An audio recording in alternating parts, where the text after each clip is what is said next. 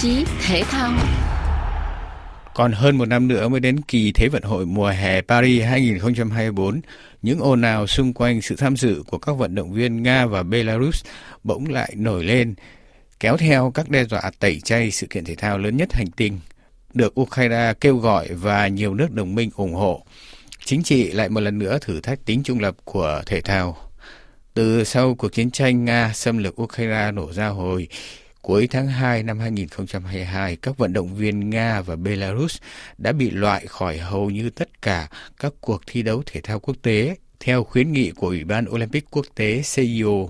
Các tranh cãi chỉ nổi lên khi cuối tháng riêng vừa qua, CIO bất ngờ ra thông cáo về việc soạn thảo các điều kiện và hình thức cho phép các vận động viên của hai nước trên hội nhập trở lại với thể thao thế giới.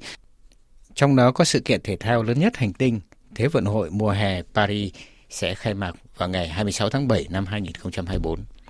Một số các điều kiện được đặt ra đó là các vận động viên phải thi đấu trong màu cờ trung lập, không có hành vi ủng hộ tích cực cuộc chiến tranh tại Ukraine và tuân thủ các quy định chống doping của quốc tế. Các điều kiện trên phải được kiểm chứng, vân vân.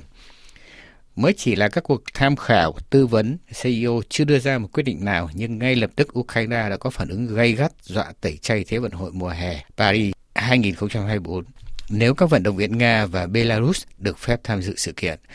Sự việc có vẻ như đi theo chiều hướng ngày một phức tạp hơn khi hôm 10 tháng 2 vừa qua, Bộ trưởng Thể thao của ba chục nước họp hội nghị trực tuyến dưới sự chủ trì của London để ban về chủ đề trên.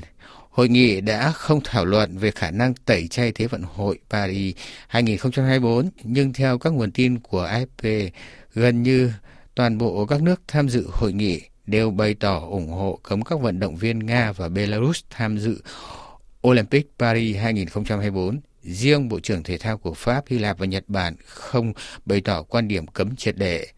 Những ý kiến lập trường của lãnh đạo chính phủ của các nước, kể cả nước chủ nhà, đều chỉ mang tính chất tham khảo. Quyền quyết định cuối cùng vẫn thuộc về Ủy ban Olympic quốc tế. Trả lời phỏng vấn chương trình thể thao của RFI Pháp ngữ, ông Patrick Clast, nhà nghiên cứu lịch sử và địa chính trị thể thao quốc tế thuộc Đại học Lausanne, Thụy Sĩ, phân tích lý do vì sao CEO, cụ thể là ông chủ tịch Thomas Bach, đã lật lại vấn đề vận động viên Nga và Belarus.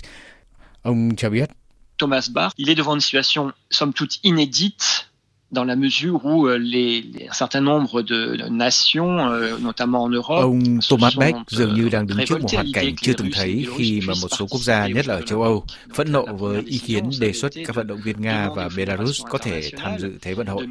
Quyết định đầu tiên là ông đã đề nghị các liên đoàn thể thao quốc tế không cho các vận động viên của hai nước trên tham dự Thế vận hội, nhưng bây giờ ông lại lùi lại. Điều gì xảy ra giữa hai quyết định đó? Một mặt ông Thomas Bach bị áp lực của Nga và các đồng minh của họ. Ta không nên quên là các liên đoàn bộ môn thể thao quốc tế có vai trò đáng kể trước Ủy ban Olympic quốc tế.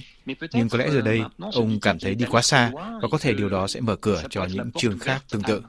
Nếu mà tất cả các nước gây chiến tranh đều bị loại khỏi Thế vận hội, thì có lẽ sẽ không còn có Olympic nữa. Đó là hoàn cảnh của ông Thomas Bach hiện nay. Ta cũng có thể bổ sung thêm một ý cho rằng có thể ông đã loại bỏ ảnh hưởng của Nga trong các liên đoàn thể thao quốc tế vì sau cuộc xâm lược Ukraine, năm lãnh đạo các liên đoàn quốc tế bộ môn Olympic đã phải từ chức hay điều chuyển công việc. Giờ đây, phần nào ông muốn trả lại vị trí cho người Nga trên phương diện các vận động viên. Có nhiều ý kiến cho rằng CEO quyết định mở cửa cho các vận động viên Nga và Belarus tham gia Olympic là nhằm tránh không để Nga quy tụ các nước bạn bè lập liên minh thể thao để tổ chức các cuộc thi đấu riêng. Ở góc độ này, chuyên gia Patrick Glass phân tích. C'est aussi le risque pour Thomas Bach et c'est un risque historique pour le CIO que d'avoir des organisations qui naissent. Đó cũng là một nguy cơ cho ông Thomas Bach và sẽ là một nguy cơ lịch sử cho Ủy ban Olympic quốc tế khi có các tổ chức khác ra đời bên ngoài phong trào Olympic và quy tụ các quốc gia. Thí dụ đã được biết đến đó là việc Liên Xô đã tổ chức đại hội Spartakiad riêng trong những năm 1930 để đối trọng với Olympic. Một thí dụ khác cũng rất nổi tiếng đó là đại hội thể thao của thế giới thứ ba trong những năm 1960, sau đó được Trung Quốc làm Yeah. Ủy ban Olympic quốc tế luôn ám ảnh nỗi lo là có những tổ chức thể thao quy mô quốc tế đối lại với phong trào của mình. Ủy ban Thế vận quốc tế vẫn nhớ là Nga đã có một vài bước đi nhằm lôi kéo các nước như Trung Quốc, Ấn Độ và một số quốc gia châu Phi, thậm chí cả châu Mỹ Latin, tham gia tổ chức các cuộc thi đấu thể thao ngoài khuôn khổ của Ủy ban Olympic quốc tế. Liệu Nga có khả năng tạo ra những cuộc thi đấu thể thao đối trọng lại với Olympic hay không? Chắc chắn là không, nhưng ông Thomas Bach không muốn có rắc rối đó. Ông muốn đoàn kết đại gia đình Olympic như ông vẫn nói và tránh hiện tượng ly khai thể thao ở nơi này hay nơi khác trên thế giới. Chúng ta biết rằng Ủy ban Olympic quốc tế chỉ mới lãnh đạo nửa địa cầu thể thao mà thôi. Le CIO ne serait la tête que d'une moitié du globe sportif en quelque sorte. Chủ tịch CIO đã có thư trả lời cứng rắn lên án việc Ukraine đe dọa tẩy chay Thế vận hội nếu Nga được tham dự. Nhưng không chỉ riêng Kiev, các đe dọa tương tự đang lan rộng ở bán đảo Scandinavia. Các nước Baltic, Ba Lan cũng sẵn sàng làm như vậy. Nếu như từng đó nước vắng mặt thì sẽ cũng là rủi ro lớn cho định chế Olympic. C'est une question de rapport de force. Le CIO euh, a bien sûr, comme toute institution, une Đây là vấn đề tương quan sức mạnh. Ủy ban Thế vận quốc tế có thể diện đạo đức, nhưng thực tế cũng giống như mọi định chế khác. Định chế này cũng có những cân nhắc địa chính trị. Trong trường hợp mà có quá nhiều nước, mà lại là những quốc gia dân chủ, đe dọa tẩy chay Thế vận hội, thì Ủy ban sẽ chỉ có cách duy nhất là không mời vận động viên Nga và Belarus.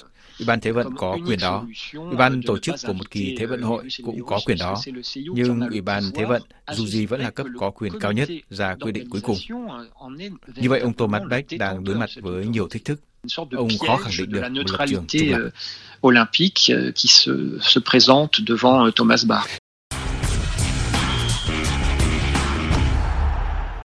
Trong một bức thư gửi Ủy ban Olympic Quốc gia Ukraine để ngày 31 tháng Giêng mới được tiết lộ, Chủ tịch Ủy ban Olympic Quốc tế đã phê phán mạnh mẽ các đe dọa kêu gọi tẩy chay Thế vận hội Paris của Ukraine nếu các vận động viên Nga và Belarus được tham dự.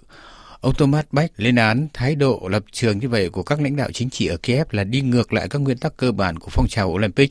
Đồng thời, ông nhấn mạnh các áp lực của Ukraine được đa số các ủy ban Olympic quốc gia và các liên đoàn thể thao quốc tế đánh giá là cực kỳ đáng tiếc. Trong thư ông viết, xin trích, như lịch sử đã chứng minh các vụ tẩy chay trước đây đều không đạt được mục đích chính trị và chỉ có tác dụng trừng phạt các vận động viên của những nước liên quan.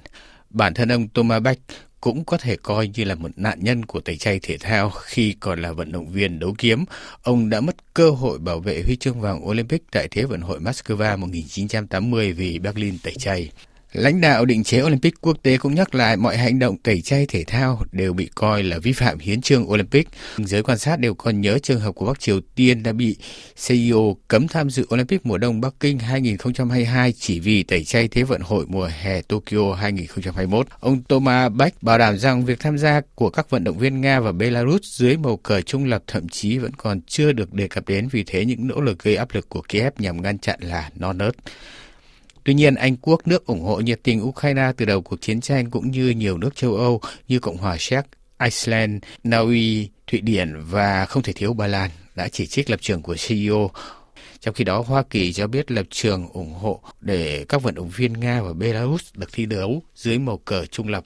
Riêng với nước Pháp và thủ đô Paris, thành phố đón Thế vận hội, vấn đề này ngày càng trở nên nhạy cảm. Thị trưởng Paris bà Anne Hidalgo nhân chuyến thăm Kiev hôm thứ Năm vừa qua tuyên bố chống lại sự tham gia của các vận động viên Nga, chừng nào Moscow tiếp tục cuộc chiến tranh ở Ukraine. Trước đó, hôm 26 tháng 1, bà ủng hộ giải pháp các vận động viên trên được thi đấu dưới màu cờ trung lập. Tổng thống Pháp Emmanuel Macron dù bị hối thúc của đồng nghiệp Ukraine cho biết ông sẽ bày tỏ quan điểm cá nhân vào mùa hè tới đây. Hiện tại, lãnh đạo Pháp vẫn rất thận trọng với hồ sơ này, như dịp World Cup Qatar 2022, ông Macron đã quả quyết rằng không nên chính trị hóa thể thao. Ủy ban Olympic quốc tế lúc này vẫn khẳng định chỉ có các liên đoàn thể thao quốc tế là có quyền quản lý điều hành các cuộc thi đấu ở Thế vận hội. Cho đến giờ, các liên đoàn đó đều vẫn giữ im lặng. Chương trình thể thao của chúng tôi hôm nay xin tạm dừng tại đây. Hẹn gặp lại quý vị trong chương trình tuần tới.